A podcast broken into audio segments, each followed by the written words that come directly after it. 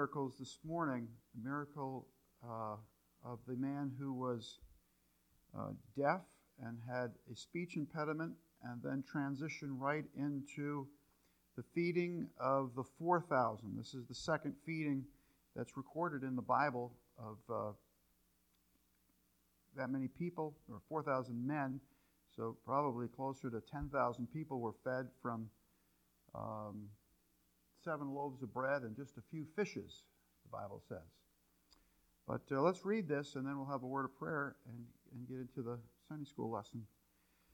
So the Bible says, And again, departing from the coast of Tyre and Sidon, he came unto the Sea of Galilee through the midst of the coast of Decapolis. And bring unto him one that was deaf and had an impediment in his speech, and they beseech him to put his hand upon him. And he took him aside from the multitude and put his fingers into his ears, and he spit and touched his tongue. And looking up to heaven, he sighed and saith unto him, Ephphatha, that is, be opened. And straightway his ears were opened, and the string of his tongue was loosed, and he spake plain. And he charged them that they should tell no man. But the more he charged them, so much the more a great deal they published it and were beyond measure astonished, saying, He hath done all things well. He maketh both the deaf to hear and the dumb to speak. In those days, the multitude being very great and having nothing to eat, Jesus called his disciples unto him and saith unto them, I have compassion on the multitude, because they have now been with me three days and have nothing to eat. And if I send them away fasting to their own houses, they will faint by the way, for divers of them came from far. And his disciples answered him, From whence can a man satisfy these men with bread here in the wilderness? And he asked them, How many loaves have ye? And they said, Seven. And he commanded the people to sit down on the ground. And he took the seven loaves and gave thanks and brake and gave to his disciples to set before them. And they did set them before the people. And they had a few small fishes. And he blessed and commanded to set them also before them. So they did eat and were filled, and they took up of the broken meat that was left seven baskets. They that had eaten were about four thousand, and he sent them away. Let's pray. Father God, thank you for this opportunity this morning as we look into the scriptures here and learn and glean these truths that are found. We pray, Lord, that you'd bless our Bible study. Pray that uh, you just teach us things this morning, help us to be reminded of things. I also pray for the uh, classes going on downstairs, that you'd bless each Sunday school class, each teacher, each student. Help them, Lord, as the Word of God is taught, that Holy Spirit, you would impress upon each hearer uh, the truths of your Word. And we pray, Lord, that you'd bless the morning worship service uh, to follow. Let that bring honor and glory to you also. But thank you again, Lord, for your goodness to us, and thank you again for your mercy and your grace. We ask all these things now in the precious name of our Lord and Savior, Jesus Christ. Amen.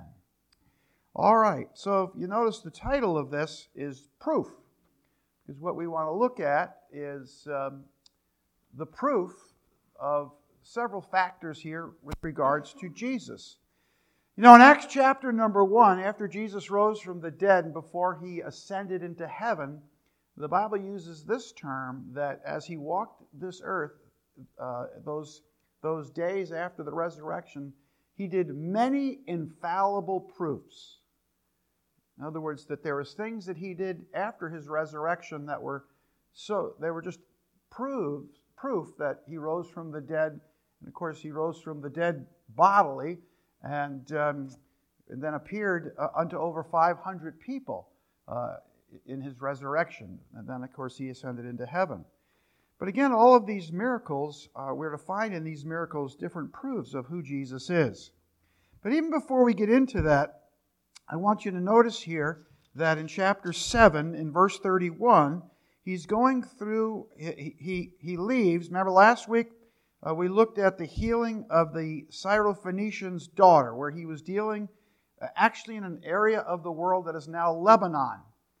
And it's one of the few times in the Bible, I think it might be the only time in the scriptures uh, that the scriptures indicate he left the coasts of Israel and went outside of, of what was then Israel. Now, he may have done that more times, but it's the only time I think recorded in the Bible that he did that. Anyhow, um, the Bible says he departs from those coasts and he comes uh, across the Sea of Galilee, and now he's in the midst of the coast of Decapolis. So I have in your handout, if you notice, Decapolis. We've seen Decapolis before. He's been into Decapolis before. Anybody, before I even get into this here, anybody remember the last time? Well, first of all, on your handout, Decapolis is not a city. Decapolis is an area that has 10 cities. And um, a district, look, you can look on your hand, It's a district on the east and southeast of the Sea of Galilee, which was chiefly inhabited by Greeks. So when the Romans conquered Syria 65 years before Jesus walked on this earth, they rebuilt that area. They endowed it with certain privileges. And these, again, 10 cities, that's what Decapolis means, um, they were very, very Roman in their culture. And uh, so, though within the limits of Israel, Decapolis was inhabited by many foreigners and hence retained a foreign appellation. In fact, it was often called Rome away from Rome. By the way, if that was the case, um, well, well, again, on your handout, this may also account for numerous herds of swine in the district. That kind of gives you a hint, I guess, of when we heard of Decapolis before. So, when when did we hear of this before, this Decapolis? Linking it with the swine that were there. I mean, that should be an, uh,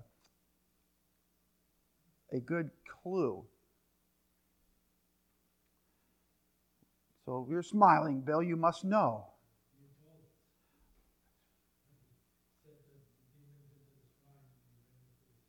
Right. So uh, the question is always how come there were so many swine there? Well, because it was heavily a Gentile area, not so much a Jewish area. And um, but there's something else interesting about it. In fact, take your Bibles, just go back to chapter 5. That's where we last saw it.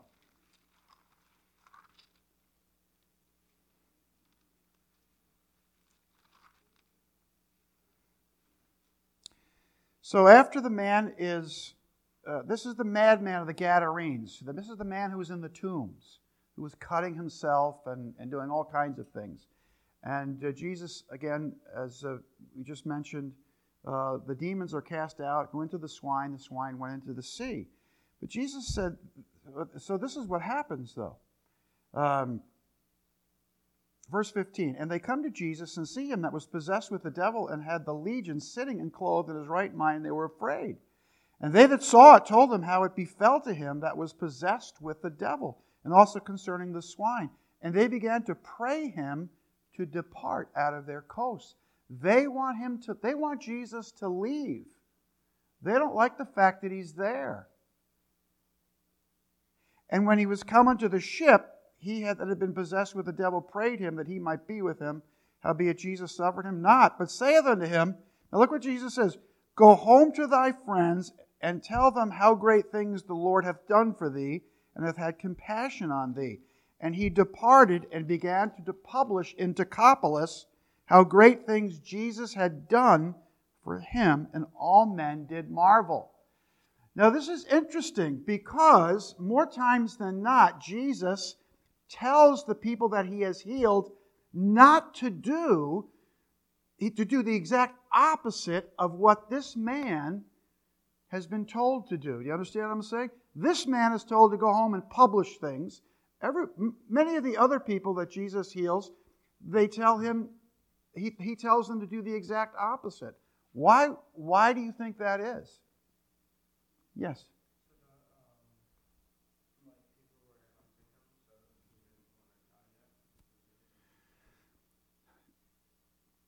Well,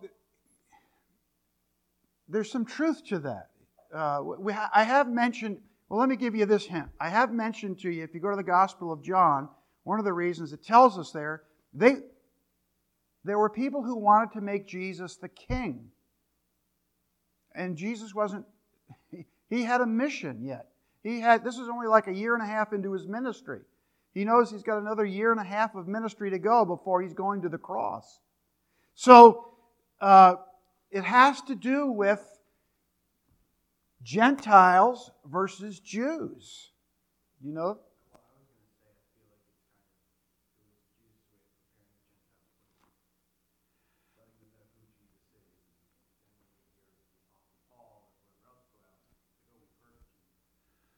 Well, that's true, Adam, um, but there's more to it than that.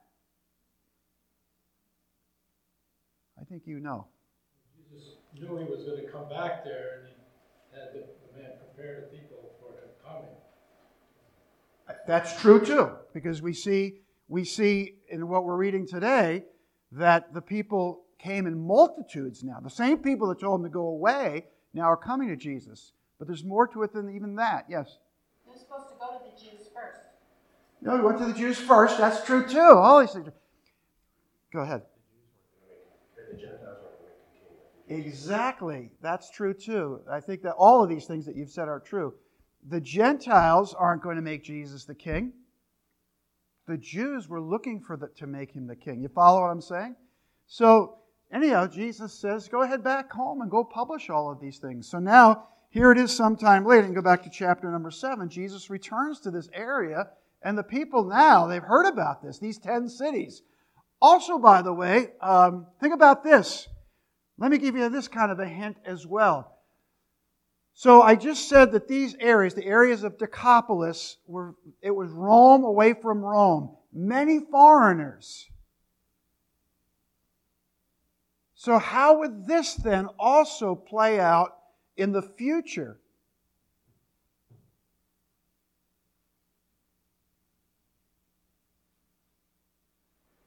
I'm talking about the, the fairly immediate future of, in that time.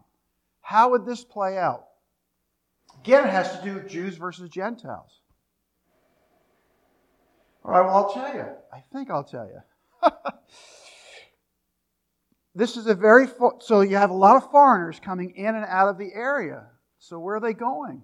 They're going back home to wherever they've come from, to the different regions of Rome now all of a sudden it's been published in this area. There's this man called Jesus, this prophet, who's healing people, who is, has raised the dead. So as they leave and go back to wherever they're from, they're taking with them what they've heard if they visited the area of Decapolis.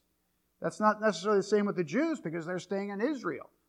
So, in a sense, this is this is maybe the first seed of the gospel that's going into the world. And, then, of course, the Great Commission would be go into all the world and, and preach the gospel. And, and the apostles would go, and, and Paul would go years later. And but there would undoubtedly they would be probably going to areas where people would have said, you know, I remember years ago hearing about this Jesus in the areas of Decapolis. So I don't think we, we kind of think about that at times, but I think we see that. So he comes back here, does Jesus, and um, he, to this area. And now the same people who said, please leave, we don't want you here, now great multitudes come and they want to hear, uh, they, they want him to heal them and they want to hear of, of Jesus. So now let's pick it up. So, what do we have some truths here that these people in this particular area can see and we can see with regards to Jesus? First, we see in verses 33 through 35 really a proof of his, he, he shows his divinity here, the fact that he's God. And um, let's look at this here. So let me ask you, I'm going to keep you engaged. Look again on yourselves at verses 33 through 35. Where do we see here some of his um, indications that he's God?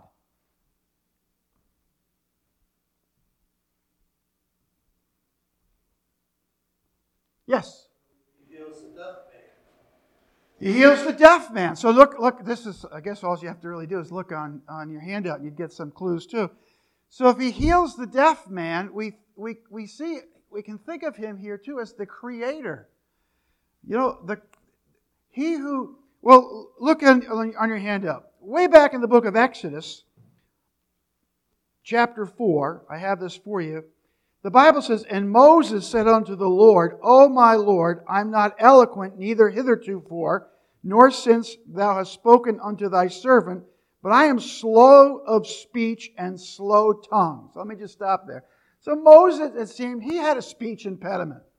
And he says, I'm not the, when God called Moses to go back to Egypt and to um, free the Jewish people, the captives, Moses came up with these excuses. And uh, says, I'm not really the greatest spokesman with regards to, to what you want me to do, Lord. And look what God says to him. And the Lord said unto him, Who hath made man's mouth? And who maketh the dumb or deaf or the seeing or the blind? Have not I the Lord? Now therefore go, and I will be with thy mouth, and teach thee what thou shalt say. So I put that verse down there just to remind us that, first, first of all, the Lord's the creator. And if he's, he is the creator, he can recreate. And so for him to heal is part of that recreation. And in all of these miracles, there's a spiritual truth that Jesus uses.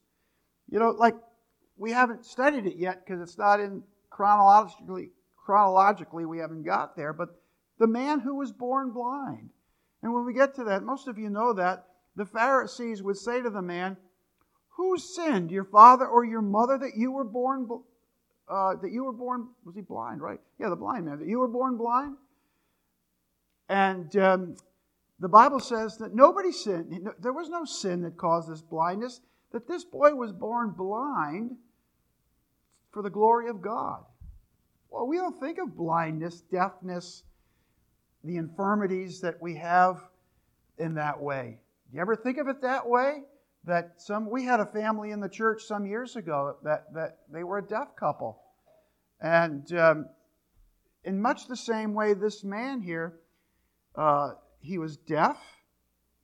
He was an engineer, worked for a firm in um, Williamstown, uh, the Archamballs. I just forgot his first name. Um, oh, huh? Dave. Wow, a voice from a voice from on high. Anyhow, he he he was deaf, and he also also had a speech impediment. He could speak, but it was if you've ever been around people who who are deaf, they can speak, but they have a they don't speak clearly because they're deaf.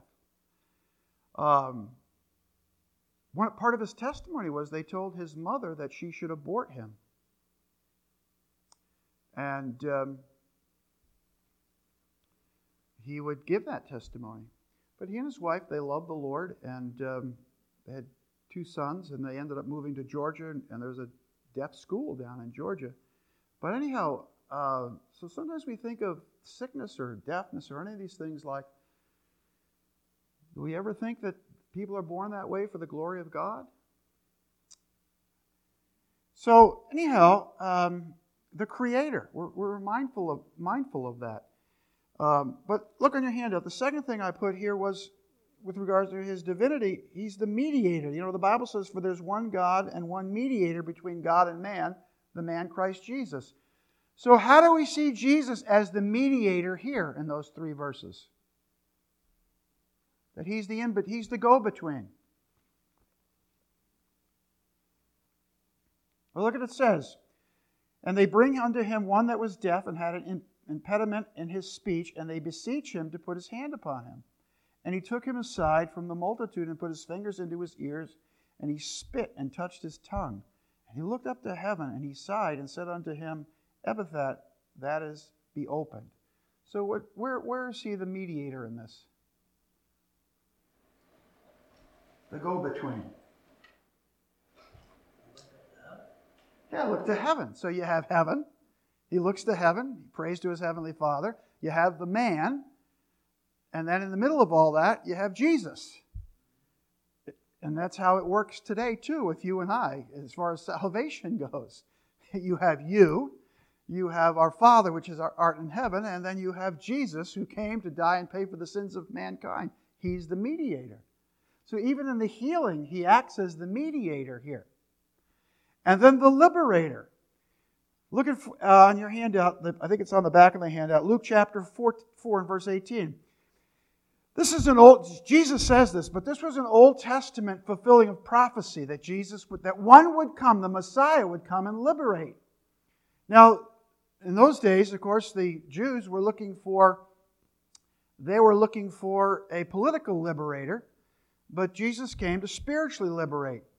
The Spirit of the Lord, Jesus said, is upon me because he hath anointed me to preach the gospel to the poor.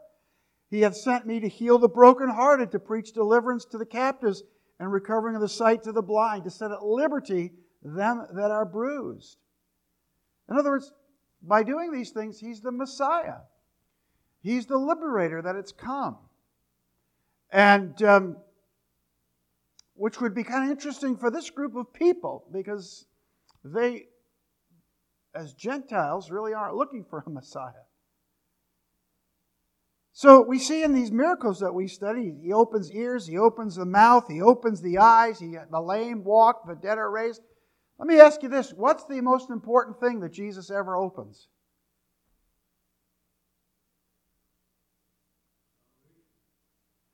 I'm talking about, all right, that's true. But what does he open? What does he open for that? He opens, he opens our heart. And uh, he opens our hearts so that um, we could come to know Christ as our Savior. All of these are truths found, or examples found in these, in these miracles. But also, we see proof of his humility here because Jesus always is the example of humility. So, look again in verses 32 and 33. They bring unto him one that was deaf and had an impediment in his speech, and they beseech him to put his hand upon him. And he took him aside from the multitude and put his fingers into his ears, and he spit and touched his tongue. By the way, I have no idea why he, well, I have a slight idea. We'll get to that in a minute, why he spit and touched his tongue. But in those two verses, where do you see the humility of Jesus?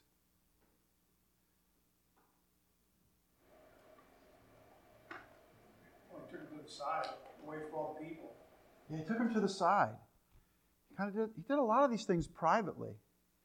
And um, it, there's a great lesson that Jesus teaches there for you and I that as we serve the Lord, it's not always what we do publicly, but it's important that we also serve Him privately. It's not so important that people see what we do. The only person that's really important, the only person that's really important to ever see what we're doing is, is the Lord.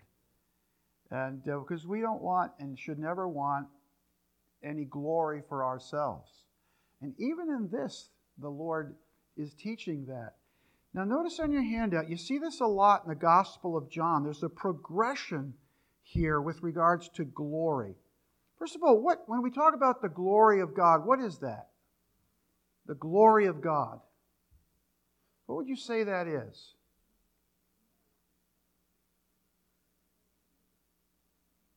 What would you say that is, Ethan? He's in the back row not listening. what would you say that is, Ethan?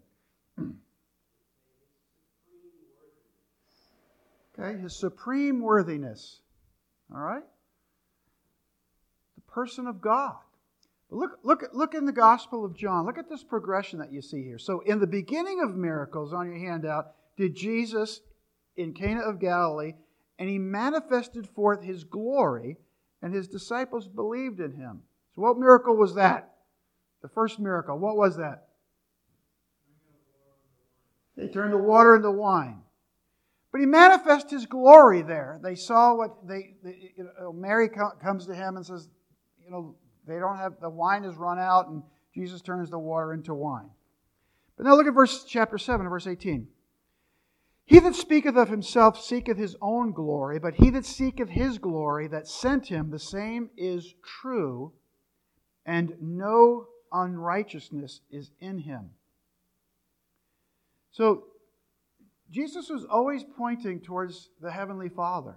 In fact, many times um, uh, in the Bible, when Jesus is doing these miracles, that's part of telling them not to publish these things, not to bring glory on himself. There's a great verse in the book of there's a great verse in the book of Jeremiah. Jeremiah chapter 9 in verse 23 says this Let not the rich man glory in his riches, And let not the mighty man glory in his might, and let not the wise man glory in his wisdom. But if, and I'm paraphrasing right now this part of it, if you're going to glory, glory in the knowledge that you have of God. And that, and that, that doesn't mean in a prideful way. I mean, find the things, find more and more and more that you know about the Lord, the better off you'll be.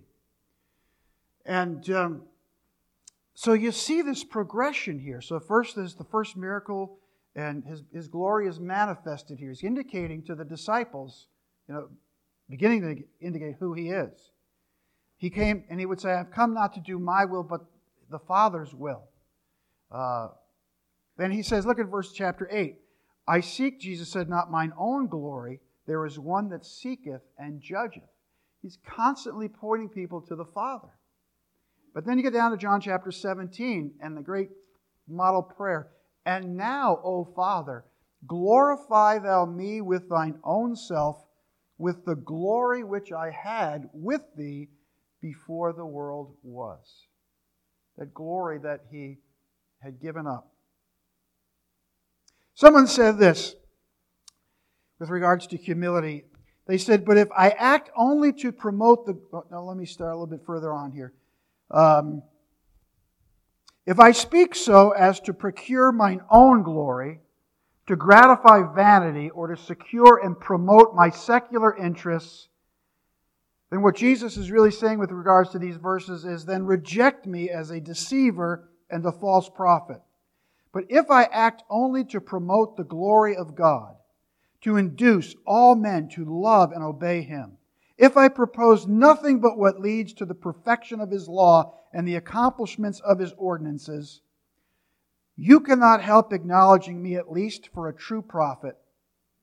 And if you add to this the proofs which I have given of my mission and power, you must acknowledge me as the mighty power of God and you must acknowledge me as the promised Messiah. So everything that Jesus did pointed to glorifying his Father and him coming as the promised Messiah. And so he touches the man. He spits. Why, why do you think he spit and touched the man's, uh, or put his fingers in the man's ears and spit and then touch the man's tongue?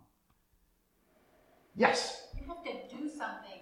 You can't just do it like has done. That's a, that's a sign, that's a physical, I touched you, it worked, I touched you, it worked. Yeah, well, well, especially in the sense that the man, first of all, the man is deaf. So Jesus puts his fingers in his ears, and then the spitting, I have no idea what the spitting in the tongue, except I, I, I, It was his, it was his mouth, it was his tongue. yeah. But the alakazam thing that you said. So did you notice here what did Jesus said? He said, "Be opened." It's a command. Because there were a lot of people in that time and in that day that would have these what were they called? Would they be called incantations? Is that the right word? Um, where they would they were like miracle workers. They try to be miracle workers, and they'd have all of these uh, sayings. It's kind of like, you know, sometimes you see, well, I don't want to get into the whole charismatic movement thing, but uh, it's just that, that Jesus, with a command, said, Be opened. And this man's ears were opened, and his tongue was loosed. And, he, and again, he, we already made mention, he looks to his heavenly Father with regards to this. But, but the touching of Jesus and the indicating that the divine power that Jesus had to be able to do this. Something. Um, and then, before we move on to the other miracle, because they kind of transition, why do you think Jesus sighed in verse 34? And looking up to heaven, he sighed. He kind of lets out this sigh.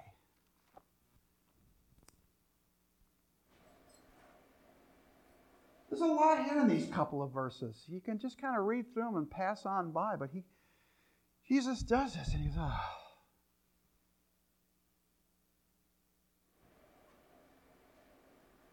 oh. You know, this is the first person pulled aside. I mean, this could just be a, a recollection of one person, It says the multitude, so there's many, many, many people there, especially considering all the people he's going to feed later. So how do you know this isn't just, this could be like number 12, 13, 25, like you don't know which, it could be just the record of one person. I mean, there was a multitude of people there. Who knows? I mean, if all these people, like you said, are going to be going to different parts back home from the campus, you would think that he would possibly, I'm just, you know, kind of thinking out loud, he's probably doing this to multiple people that are going to different areas to have their own testament of what happened. So how do you know this isn't like just one of like 30 people? And he's just like, healed. You know, like. Oh, like was it a big deal for him? you know, it's like, I'm just, you know, that's just, uh, you know, thinking it could be multiple people he's done this for. They're going to eventually leave and go back home. Yeah, well, we do know from a previous, several verses previous, that he was trying to get a break, but the but the, but the people kept. He, he of course he because he's he has the attributes of a man, so he does fatigue and he, he does tire, and that is a possibility. He's just he's just wore out physically. Anybody else want to take a? Yes, go ahead, Bill. I'd say he's just contemplating all the sin and damage and destruction, disease that came into the world since Adam and Eve's time when they sinned. Right. I think that's good. I think that's true too. I, I didn't think of this on my own. It was some of the reading that I did, but you know, one of the commentators I mentioned that I read quite a bit of, of, of an old commentator by the name of Matthew Henry he, he kind of put it this way. Now, whether this is this is true or not, or this is really what's going on here, because I think both of you have come up with good points. But he's but he Matthew Henry said, now this man is now exposed to the possibility of sinning in all new ways. What do I mean by what did he mean by that? Now this man who has had his He's now able to speak clearly, and now he can hear, is now open to sinning in all new ways which previously he was not able, he was not exposed to. Yeah, right. You know, if you're blind, you're, if you're blind, you're never exposed to the sin of things that you see. Follow what I'm saying? Uh, if you can't speak, you know, the tongue is an unruly evil that no man can tame. If you can't speak, then you can't sin that way. Now, whether or not that's why he's sighing, I don't know. I think, I think, like what Bill said, I think Jesus, oh, the sin of the world. I think, because it wasn't supposed to be this way, you know, and uh, Jesus knows that there's a day coming that it's not going to be this way, but he sees well, we're running out of time, so I got to move quickly. It really leads to the next point, and that's because he's sympathetic. And that gets into the feeding of the 4,000 here. These people have been with Jesus for three days, and they have nothing to eat. They might have brought some food with them. There's 10 cities. They probably traveled from different cities. They've been there three days. They've run out of food. And what does Jesus say in verse 2? I have compassion on the multitudes because they've now been with me three days and they've got nothing to eat. So Jesus is not only concerned about our spiritual needs, Jesus is concerned about our physical needs as well. If I send them away fasting to their own houses, they will faint. Because some, he says at the end of verse 3, they've come from afar. They've come a long ways. And uh, they have nothing to eat. They're, they're wore out. And the disciples, they forgot. I don't understand this with the disciples sometimes. They said, for, they said, verse 4, whence can we satisfy these men here in the wilderness? Well, they just, a few lessons ago, Jesus had fed 5,000 men with uh, five, or five loaves of bread and two fish. And uh, Jesus says, Well, what do you have? I'm sympathetic to the crowd. They need to eat. And so we see the sympathy, and we should always remember that. He's sympathetic to our cause, sympathetic to what we deal with in life. And um, he, Jesus knew what it meant to be hungry. He had fasted 40 days and 40 nights. He knew what, what hunger was all about. Just like he knows everything. And I have that verse on your handout, Hebrews 4.15. We have not a high priest which cannot be touched with the feeling of our infirmities, but was in all points tempted like we are, yet without sin. He's experienced life. That's why he's sympathetic. But lastly, because we've run out of time, it's the proof of his bounty. The Lord is, is a bountiful God. His bounty is inexhaustible. He takes these few fish, he blessed them, he commands them to be set before them, and they ate, and they were filled. And just like with, the, with regards to the previous feeding of the 5,000, there were seven baskets, there were plenty left over. And um, then he sends them away. They, they left full. Jesus never wants us to leave hungry, he always wants us to leave full. And that's true when we come to church as well. That's true when we read our Bibles. That's true when we pray. He doesn't want us to leave hungry. There's no need for us to leave hungry. As long as the table that's being set is biblical, the preaching is from the Word of God and is empowered by the Spirit of God and is properly pre- been prepared and properly been prayed over, then we can leave full. We can leave satisfied because God has spoken to our hearts. But it also speaks of God's God's bounty also speaks of his grace. Isn't it a marvelous thing that God's grace is unlimited? It's new every morning. The bounty of the Lord. It's a small thing. I put this verse on your handout. I don't know if I did. Yeah, the psalmist said, God said, if I was hungry, I wouldn't tell you. God doesn't have to tell us that he's hungry. God He's the preparer of all that there is.